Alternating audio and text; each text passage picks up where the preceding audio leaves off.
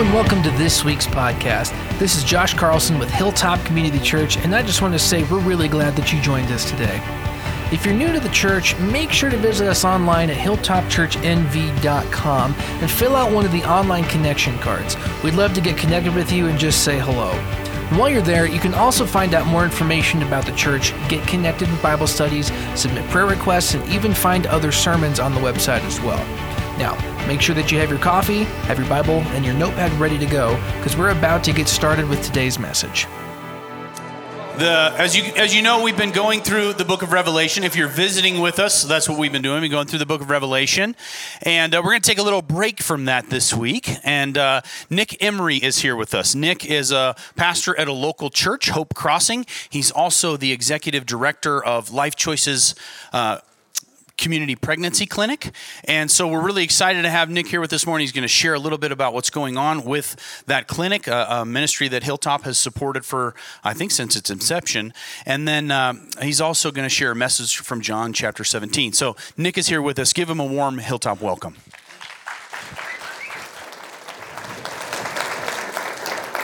Thank you, Pastor Kurt. I always love being here at Hilltop. I can't always say that about some of the churches I visit, so just kidding, maybe. No, you guys are a dynamic, beautiful, strong worship family. I'm so grateful for what God is doing, how He's using the gospel to impact lives through the ministry of this church. So thank you for having me my, uh, today. It's, a, it's an honor to worship with you. And uh, I'm also grateful Kurt did not ask me to continue on in your teaching series today as well. Uh, he's doing a great job. So, but I want to thank you on behalf of uh, Life Choices, our board of directors, all of our staff, and our volunteers. Some of you, even here today, volunteer and serve with us at Life Choices. Your prayers, your generosity, your faithfulness towards this work here in our region, it is saving babies from abortion and it is transforming lives. And so we are so grateful for you and for all of this church's uh, partnership with us. And you can give yourself a, a round of applause for that as well. So but also you're helping us uh, impact lives that have been um, uh, that have experienced abortion, people who have abortion in their past. You're allowing us to be able to express the forgiveness and the grace of God so that they can walk more fully in freedom. And uh, if you're not familiar with uh, the work that we do, we never provide uh, nor refer for abortion, but we, we give free services away that advocate for life, life affirming services um, to help uh, those facing crisis in their pregnancy or those struggling through a pregnancy or parenting time.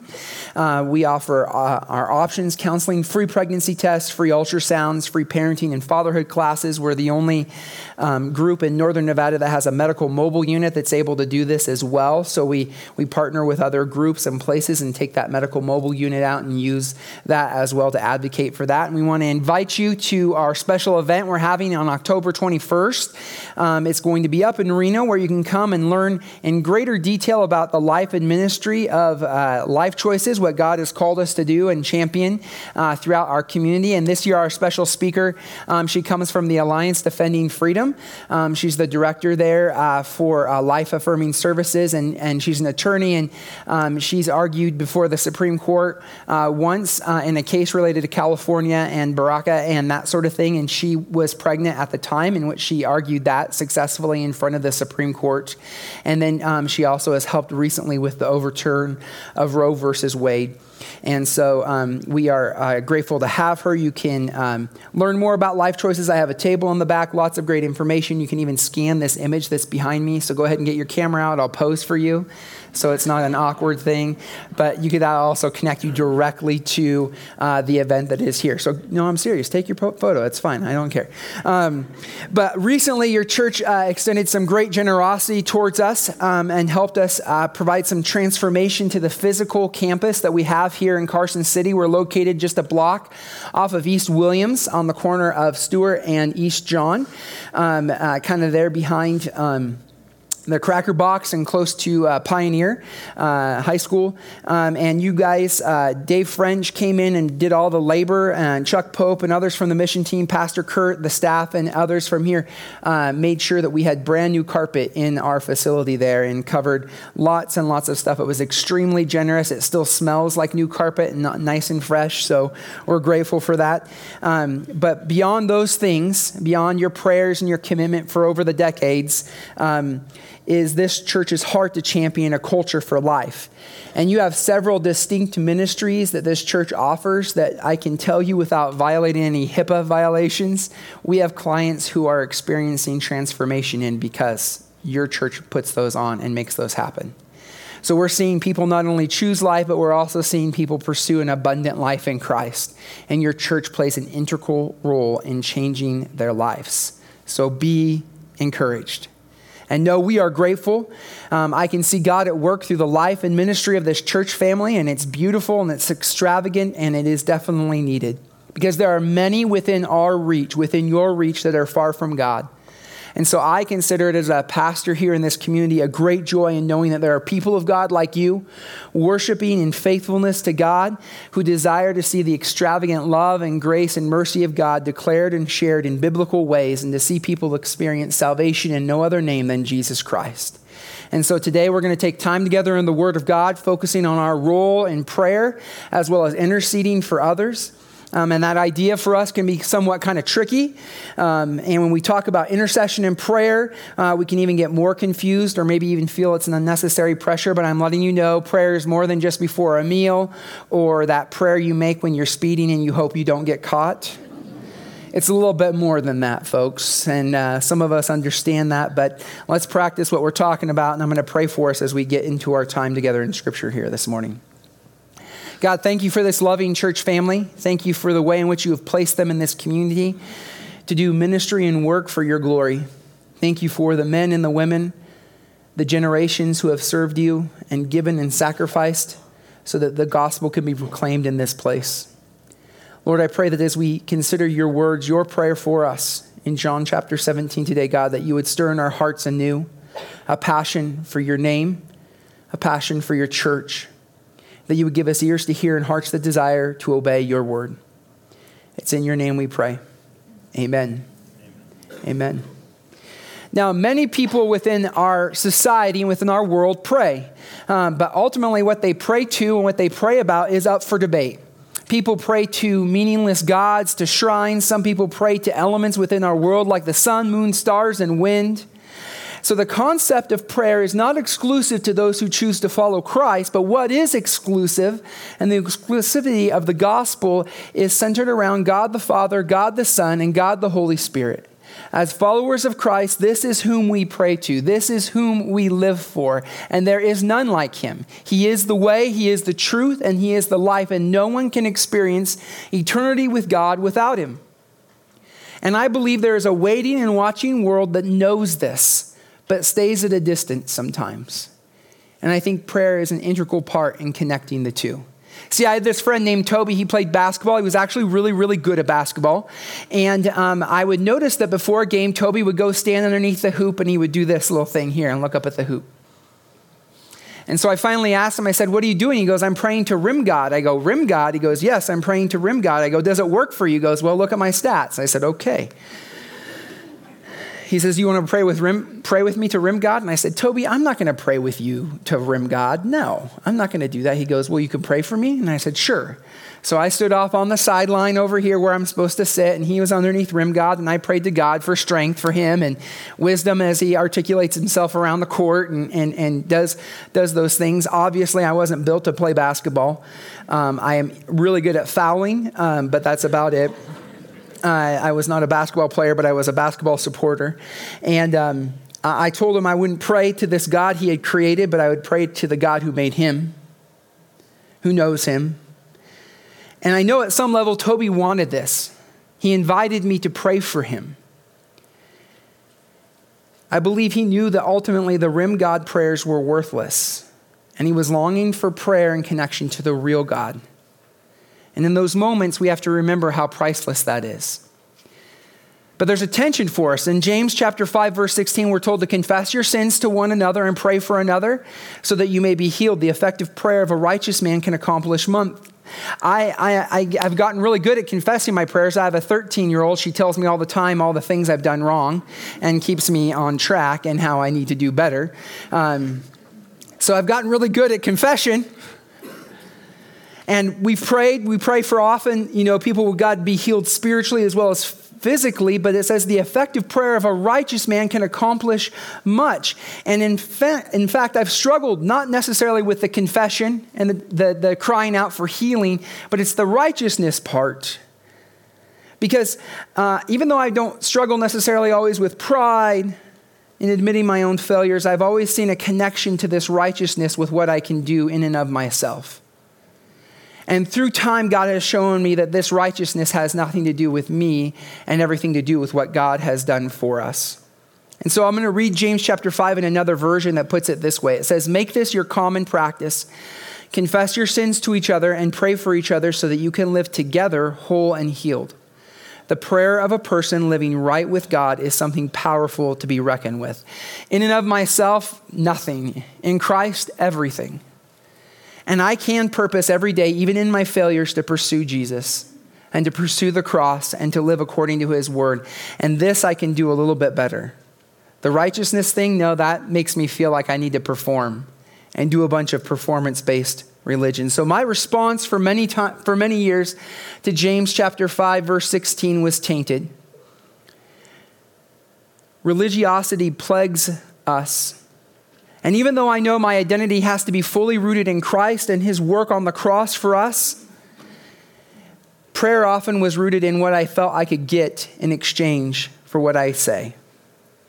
I made prayer more of a ritual and an act than a time to glory in God and to seek first His kingdom and His righteousness and to intercede for those needs that are around us. And so I want to focus on a, a role model of prayer, so to speak. That'd be Jesus Himself, if you didn't know, and what it means to intercede for others. It's a prayer a person living right with God can pursue in this world. Prayer is uh, something we can pursue in community with one another, within your schools, public or private, within your workplace, in your church, and in your home. Parents, you are to be the number one disciple makers of your children, and so prayer is something that should be modeled. And again, it has to be more than just for meals. Hebrews 7 24 through 25 tells us about this model. It says, But Jesus, on the other hand, because he continues forever, holds his priesthood permanently. Therefore, he is able to save forever those who draw near to God through him, since he always lives to make intercession for them. Meaning, Jesus is on the throne today. I don't know what you're facing and I don't know what you're going through.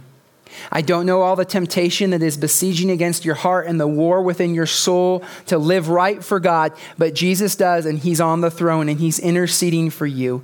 And He will from now until eternity to save and perfect and keep everyone who comes to God through Him, always in the job to speak up for you so, if we want to focus on the role of prayer in our life and interceding for others, we need to first stop and understand the role of Jesus as our great intercessor. So, turn with me now to John chapter 17. I'm going to be reading for you where we can see from Scripture how Christ is able to save to the uttermost forever, since He's always lives to make intercession for us. This means we should not talk about our salvation in static terms, the way we often do, as if I did something once in this act of decision, and Christ did something once when he died and rose again, and, and that's all there is to it. That's not what it's limited to. This very day, I am being kept by the intercession of Jesus Christ in heaven. Jesus is praying for us, and that is essential to all that we are and we are saved eternally by him, our great advocate, the chief high priest, Jesus Christ. He prays for us, he prays for you, and his prayers are answered because he, in his perfection, doesn't ha- lack anything.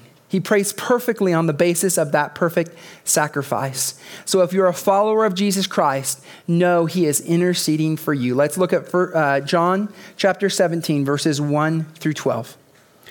Jesus spoke these things, and lifting up his eyes to heaven, he said, Father, the hour has come. Glorify your Son, that the Son may glorify you, even as you have given him authority over all flesh, that to all whom you have given him, he may give eternal life. This is eternal life, that they may know you, the only true God, and Jesus Christ, whom you have sent. I glorified you on the earth, having accomplished the work which you have given me to do. Now, Father, glorify me together with yourself, with the glory which I had with you before the world was. I have manifested your name to the men whom you gave me out of the world, that we that were yours, and you gave them to me, and they have kept your word. Now they have come to know that everything you have given me is from you. For the words which you gave me, I have given to them, and they received them and truly understood that I came forth from you, and they believe that you sent me. I ask on their behalf. I do not ask on behalf of the world, but of those whom you have given me, for they are yours. And all things that are mine are yours, and yours are mine, and I have been glorified in them. I am no longer in the world, and yet uh, they themselves are in the world, and I come to you. Holy Father, keep them in your name the name which you have given me, that they may be one, even as we are one. While I was with them, I have kept them in your name, which you have given me, and guarded them, and not one of them perished, but the son of perdition, so that the scriptures would be fulfilled.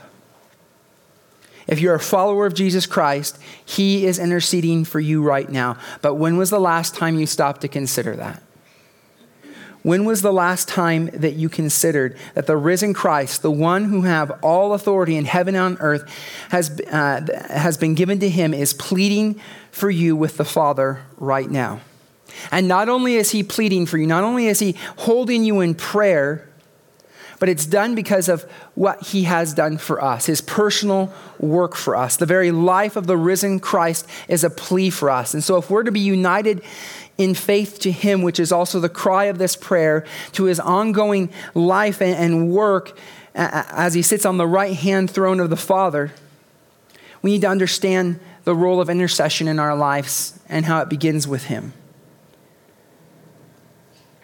So, as we kind of consider this, I want you to pause and think about for yourself when was the last time you considered this intercession of Jesus? Standing before the Father, pleading for you. Because the more we recall this, the more we reflect on this, it should fill us with great confidence and hope, but also extreme gratitude. Let's keep reading now in John chapter 17, picking up in verse 13. But now I come to you, and these things I speak in the world so that they may have my joy made full in themselves. I have given them your word, and the world has hated them because they are not of this world even as I am not of the world. I do not ask you take them out of the world, but to keep them from the evil one. They are not of the world, even as I am not of the world. Sanctify them in the truth. Your word is truth. As you sent me into this world, I also have sent them into this world. For their sakes, I sanctify myself, that they themselves may be sanctified in truth. I do not ask on behalf of these alone, but for those who also believe in me through their word that they may all be one, even as you, Father, are in me, and I in you, that they also may be in us, so that the world may believe that you sent me. And what I love here in particular is verse 17, where it says, Sanctify them in your truth. Your word is truth. And in essence, that's what we experienced even today during the corporate time of worship and song, those last two songs that are a little bit different in their nature, because it reminds us, it sanctifies our heart, it washes over us the word and the truth of God's word for our lives. So we are to intercede for each other to sh- as we share in ministry and life together, to plead before God the Father on the behalf of those around us. But we don't do this for each other on the basis of our own righteousness, as it says here. It's a work that God has done. Texts like Romans 8 34 and 1 John 2, verse 1 says it's Christ's intercession that is exactly that for us. There is no person or living or dead that can intercede for us the way that Christ does and must. In Romans 8, Paul reminds us that we have supreme confidence in God's acceptance of us because of Christ, who died and rose again. He's at the right hand of the Father, interceding for us. And so, again, I don't know what you're facing in your life, the temptation that is your constant struggle, maybe the worry or the fear that you're, you're going through. But there are days that come when we need to stop and remember this truth and this promise from God. I've been even reminded this morning as I've been here in worship with you this morning about people who've been partnering with my family and praying for us. This last June, uh, my wife was diagnosed with cancer. And we underwent through a lot of different circumstances and situations over the last few months, as many of you understand personally, uh, given your own story and experience. But I remember uh, as we started this process and we started to ask people for prayer and to pray for us, um, thinking that, uh, you know, this was going to be um, something that God would just fix for us and we would go on our way, that this was just a, a blimp on the radar. but it was months of walking through some of the greatest unknown circumstances of my life. Taking a back to school photo with my kids on the first day of school, her being in the hospital that day, and me being home thinking, could that have been my forever reality? I don't know what you're going through, but I do know God, and I do know that He is interceding for you. And He sees you, and He knows you, and He loves you. And He is at work while you wait on Him. And we live in a world that could drive us, any one of us, under the covers into hiding every day. When we look out the windows of the, the world around us, we see injustice and pain. And for that, there might not be much reason to even hope. Neither will running to any political party or institution that devalues life and perpetuates what is called a culture of death. When we are faced with our heartache and our suffering and our pain and our uncertainty and the calamity and the evil of the world around us, our confidence and hope is rooted in and found alone in Christ, the righteous one, the one who died for our transgressions and was raised for our justification, who is interceding for us right now. No matter what we're facing, He is with us. And because of this, we can be sure He will save us to the uttermost. He will save us completely and He will save us forever. And He is pleading His case for us now, and He will continue to do so for all eternity because Jesus intercedes for you. We can come to God with what looks like unexplainable confidence and irrational hope because we come on the basis of Christ. Because Jesus is interceding for us while Satan, whose name means accuser, is accusing us, pointing out our sins and our screw ups, just as he did with someone like Job. Satan loves when you're beaten down, laying on the ground, and his foot is on your throat, and you feel hopeless and without breath. But before Christ, those accusations fall on deaf ears in heaven because Jesus' work on the cross paid for our sin, your debt in full. Therefore, God always sees his beloved through the perfect righteousness of Jesus Christ. When Jesus died on the cross, his righteousness, his perfect holiness was put on us. It was imputed on us, while our sin was put on him at his death. And in this great exchange, as 2 Corinthians 5:21 says, it took away forever our sinful state before God so God can accept us. He can see, God can see Jesus' righteousness, that blamelessness before Him. And so it's important to understand that there is none like Jesus because no one else can do this. There is none like Him. Some pray to, to saints like Mary or other heroes of the faith, but none of them have the power to intercede for us before the throne of God. Christ alone is the God man, and he mediates and intercedes between God and man for us. And this should bring us great confidence when we pray and live for others, or live our faith out before others. 1 Timothy 2 5 says, For there is one God and one mediator also between God and man, the man Christ Jesus. So if Jesus has all this taken care of, why do we need to worry about this role of intercession and prayer in our life? Well, when Jesus prayed, when he was uh, talking about this intercession, he prayed that the church would be marked by his glory. This isn't glory we make up on our own. And see, that's what I thought the prayer of a righteous man was a lot like making up my own rightness and my own goodness. No, the righteousness is put on us by Jesus Christ. The glory is put on you by God the Father. You are reflecting his glory, and that is his heart. And if he calls us to reflect a pathway of intercession and prayer so his glory can be revealed, then it's a calling we must obey. Let's finish out John chapter 17, now picking up in verse 22. The glory which you have given me, I have given to them, that they may be one, just as we are one. I in them and you in me, that they may be perfected in unity, so that the world may know that you sent me and love them, even as you have loved me. Father, I desire that they also, whom you have given me, be with me where I go, where I am, so that they may see my glory, which you have given me. For you loved me before the foundation of the world.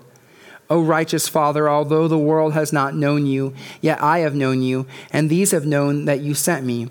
And I have made your name known to them, and you will make it known, so that the love which you have loved me may be in them, and I in them the security of God's love. When we aren't secure in the love of the Father, we often struggle understanding his role as our great intercessor and reflecting his heart of prayer and service and compassion to the world around us. Even this summer, as things were tainted for us regarding this journey through cancer, I remember thinking, hey, I, I'm actually kind of a good guy. I do nice things for people, and um, I let my 13 year old correct me, right? when I'm obviously wrong about all the time. And I try not to cut people off when I'm driving. I apologize to some of you. So, surely, so surely when I pray for my wife, you know, I'm a pastor and I do this pro life ministry. Surely when I pray, I, I've God's going to hear my prayer and heal my wife. And then you get called back and they begin to describe the cancer that's taking over her body. And God didn't move and God didn't heal her the way I prayed and wanted him to. Because again, not only do we sometimes look to fulfill righteousness in our own standing, but we try to tell God how to move in righteousness.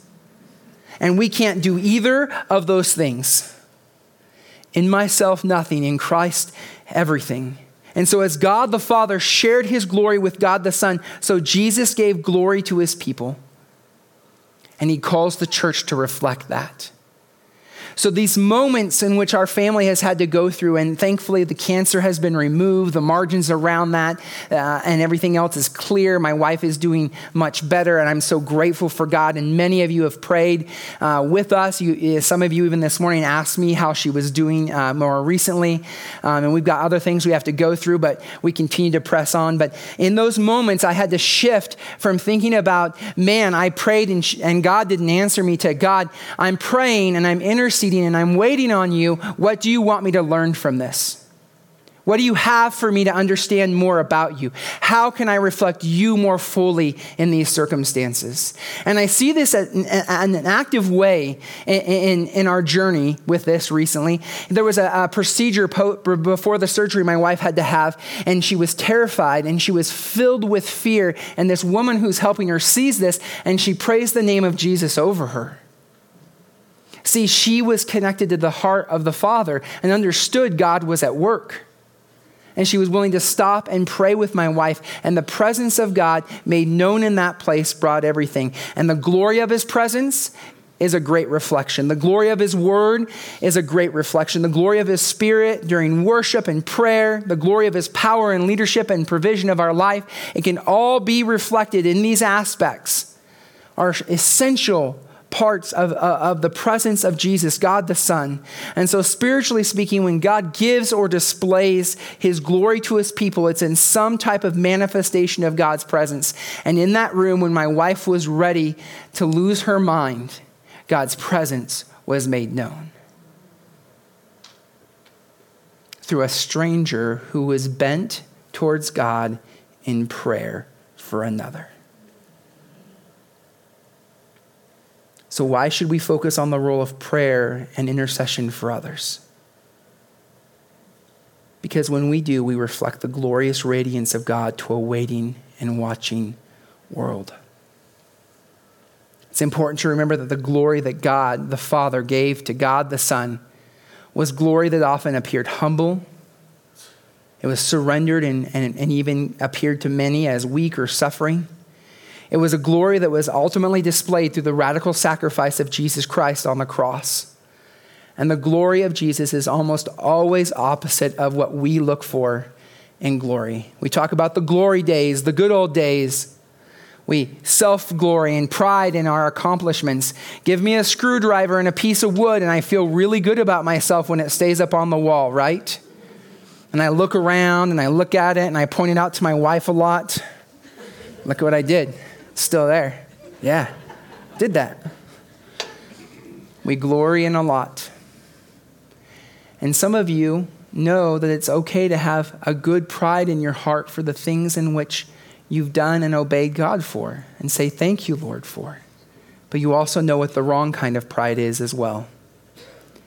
But as Jesus ended this prayer, it talks about love. It reminds us about godly love.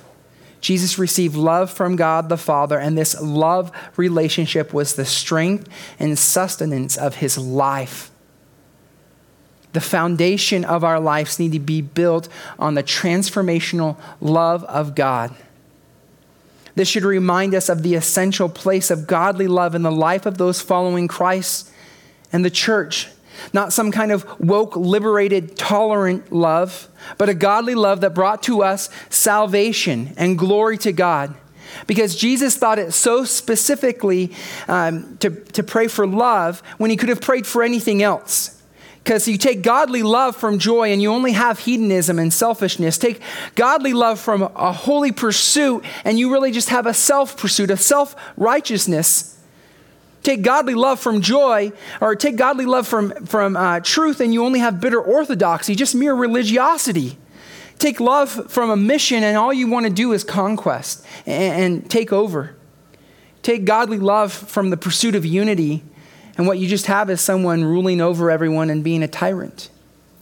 Jesus prayed that the disciples would not only be filled with love, the love of God the Father, but they would also know the indwelling presence of Jesus himself and that from that, their lives would be transformed and their life of prayer would be transformed. So, what does your prayer life look like? I've heard it said that before, um, I've heard it said before that prayer is not only at the heart of the Christian life, but it's also at the heart of a lot of Christian frustration, misunderstanding, and even pain. And I'm being honest with you here this morning. There was a lot of pain in the unanswered prayers, quote unquote, in my timing this summer. But I get to look back now and I get to go home every day, and my wife is still alive, and the cancer is no longer in her body, and I can be filled with gratitude and I can learn in that process. My unanswered prayers taught me what it meant to serve my family fully, to appreciate everything that she does. I don't know how many times I have to tell the kids in the morning to put their underwear on before school, 17 or 18. I don't understand why we have to do that. And after washing the counter off for the 20 millionth time after breakfast, all of a sudden my heart became very aware of the work she does in our home the work she does for our family humbly. So, God, what do you want me to learn? You want me to learn about the partnership I have with this woman. What do you want me to learn, God? How I can pray for her for strength and energy for everything she does. What do you want me to learn, God, in the midst of this? Not why me, but what do you want to teach me? Jesus lived and he taught a life of prayer. So, what does your prayer life look like? Jesus was a person of prayer, and being a person of prayer has to be a priority in our lives. This doesn't mean you get vocal and shout, but that's fine too, you Pentecostals in the room. It doesn't mean you have to have a special closet in which you go and hide in every single day. A vibrant life of prayer is as unique as a person's fingerprint, but it has to be evident in our life. Jesus prayed at his baptism in Luke chapter 3 before he chose the 12 disciples in Luke chapter 6. When the crowds increased in Luke chapter 5, before he asked the 12 disciples for their confession of faith in Luke 9, and also in his transfiguration in Luke 9. Mark chapter 1, verse 35 tells us that the disciples knew he would go away quietly and pray. So, if the perfect Son of God, the Savior of the world, Jesus Christ, if he had to be a man of prayer while he walked this earth, then how much more must a vibrant life of prayer be evident in our lives. Every request which our Lord made on our behalf necessitated the personal sacrifice of Jesus on the cross at Calvary. And apart from his finished work in his death, burial, resurrection, and ascension, these words would be mere wishful thinking. But praise be to God, he did what he did. The price has been paid for our salvation, and none of us could have paid what was due. It was paid for you once and for all, and it never needs to be paid again. So, God wants us to pray like He does, to pray for others, because intercessory prayer reflects God's own character of outgoing love and mercy. And that is something our world desperately needs to know the difference between the tainted love our world offers and the tolerance it offers, and godly mercy and godly love. He wants you to think like He does. He wants you to pray for others like He does, and to think beyond yourself and to grow in compassion. And so when we talk about praying for others, it should come from our heart. Again, it doesn't have to be um, overly expressive, but it has to come with sincerity to it. We need to pray for others regularly. In what's called the Lord's Prayer in Matthew chapter 6, Jesus told us to pray and to give thanks for our daily bread. You can go through scripture just like that and pray through it, praying for your daily needs to be met. It talks about forgiving others and, and experiencing forgiveness. It talks about praying uh, for the holiness of God to, be, uh, to grow in your life as well. And so we should pray in those types of ways, but we should also pray in some details. Those prayers of the just like, you know, hey, bless everybody today that's not going to, you know, get you uh, in trouble, but it's not very specific. So try to take notice of certain things. Yeah, you don't need to remember their names, and you might call the thing they're going through by the wrong name, but throw in those details. Pray and don't be rushed. But also pray with faith, knowing that God has all the power and loves the people we are praying for. Why is it that my kids seem to pray with more faith than me? They will pray for that dead frog for like three weeks. One time, one of my kids asked, this lady came into our church and she didn't have any legs. She had prosthetic legs on. And they asked, Should we pray that her legs grow back? And I thought to myself, maybe we should. when we get older and experience more realities in life, we often forget how integral faith is in our prayers. Faith reminds us that God knows what is eternally best for each person. And this reflects his sovereignty, that he answers in the right way at the right time. This summer was not his my timing wasn't answered, but God's was and it is being answered. And we can trust that he has our best in mind. And there is no one, even the most loving relationship you have this side of heaven, that loves you as completely and wholly as he does but also remember to reflect godly love. I love when I've been places and people want to get up after me and, and, do corrective prayers over me because they think I have bad theology or I said something weird, and they give me those corrective prayers. I definitely pray those over my kids in the morning. Uh, you know, I say, God, forgive them for their hitting of each other and all of those types of things.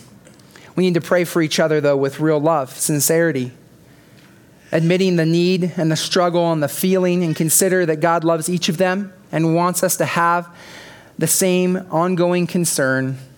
Godly love is totally unselfish, and that's the essence of God's character for us. So pray in that type of love. Pray fervently, pray, pray faithfully.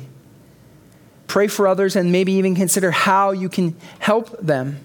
It might include physical help or just encouragement. It might mean uh, sharing a scripture verse or writing out a card or sending a text.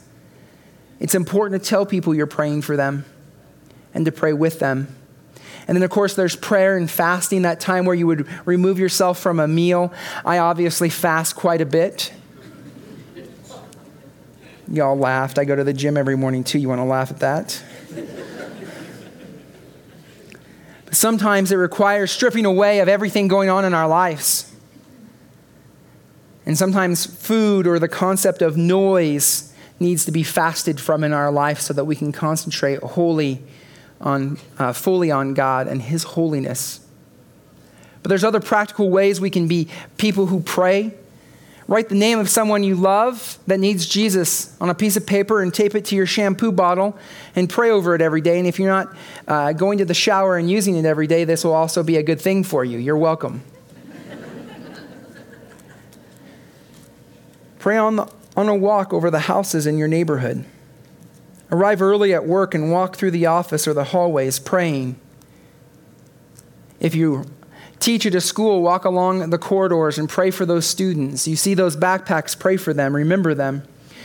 We had a friend who would arrive early over the area of cubicles that she supervised, and she would take little Bible verses and roll them up and stick them into the cracks of her work and pray those verses over her coworkers. Just be mindful and remembering how you can pray over them, but pray over your home your kids, your spouse, pray with them. Pray out loud, pray in your heart. Pray while you're at the movie theater waiting for the movie to start. When you're waiting in traffic. I talked earlier during the first service about praying at the DMV, even. And one of my prayers about the DMV got answered, so that was good. And we want to encourage you to continue to pray for us at Life Choices pray we continue to champion with great grace and mercy and compassion and love life affirming services in our community and beyond so that God would be glorified. Pray for the safety and the protection of our staff and volunteers as well as our clients who come in. But your prayers are making a difference. They're making a difference in the young woman who's come into life choices because the man she's pregnant with is also married and pregnant with that woman. And she didn't know what she would do with this unplanned pregnancy. Your prayers are making a difference in the life of a young man who came and chose life with his girlfriend for his unborn baby, who is now a little bit, a few months old, and the mom wants nothing to do with him or the baby, and he's figuring out what it means to be a single dad at a young age. For that couple, we pray for them who has the rest of their lives ahead of them, married, happy, but don't but they do not see a baby in their plans and see abortion as the only way. We ask that you pray for us with those people who have experienced abortion in their lives, who are hurting, who have struggled, who are being, uh, who are holding on to some of that that we would be able to encounter them and connect them and, and share with them and lavish upon them the love and grace of Jesus. And we can celebrate what's happened recently in our courts through the Supreme Court and Roe versus Wade. Courts, lawmakers can make abortion illegal again throughout this country, but it's going to be God through his church that will make it unthinkable. And so you pray for that with us, the holiness of life, for revival of hearts and minds to be turning back to Jesus. So, why should we pray and intercede for others? Because Jesus modeled for us what that is to be, and He's interceding for you. So, because He intercedes for us, we can come to Him with what looks like unexplainable confidence and irrational hope because we come on the basis of Christ. And this summer, as my family walked through some of those difficult circumstances, I didn't have a lot of that. It was harder. But I had many friends and many within the church praying for us and holding us up so that I could learn from God in this season. And people are praying for you and will help you encounter what God wants you to learn as you seek Him and stay surrendered to His Lordship for your life. Let's pray together. Father God, may we all purpose to reflect your glory and your majesty in our life, in what we say and what we do, and of course, in how we pray and intercede. We pray that God, you would be most glorified. I pray that you would let us and lead us into this new week with a different view on prayer, that all of our life would stay centered on you, that we would experience a sense of security in your care for us with a new resolve, a ready commitment to prevail and persist in prayer without doubting your love. That we would be unmovable. That we would stand in the gap for those in our life who are struggling physically, emotionally, and spiritually. And that we would pray boldly for the outpouring of your Holy Spirit in our life and in the lives around us. And may we continue to rejoice that this work this great work of God is active in our lives as well. Isaiah 62, 6 through 7 says, Upon your wall, O Jerusalem, I have set watchmen. All the day and all the night they shall never be silent. You who put the Lord in remembrance, take no rest and give no rest until he establishes Jerusalem and makes it a praise in the earth. For this, my friends, it is our call to prayer and intercession, to reflect and glorify God to pray faithfully, to pray boldly, and to pray for great things for God and His kingdom. Wherever we are, whatever we do, may we bring forth God's glory through what we say and how we act. We pray this in Jesus' name. Amen. Thanks for tuning in and joining us today. We hope that this message encourages you to continue taking steps towards seeking and understanding God's truth. The dream is that Hilltop is a home for the growing family of God, and we're so glad that you are a part of the family.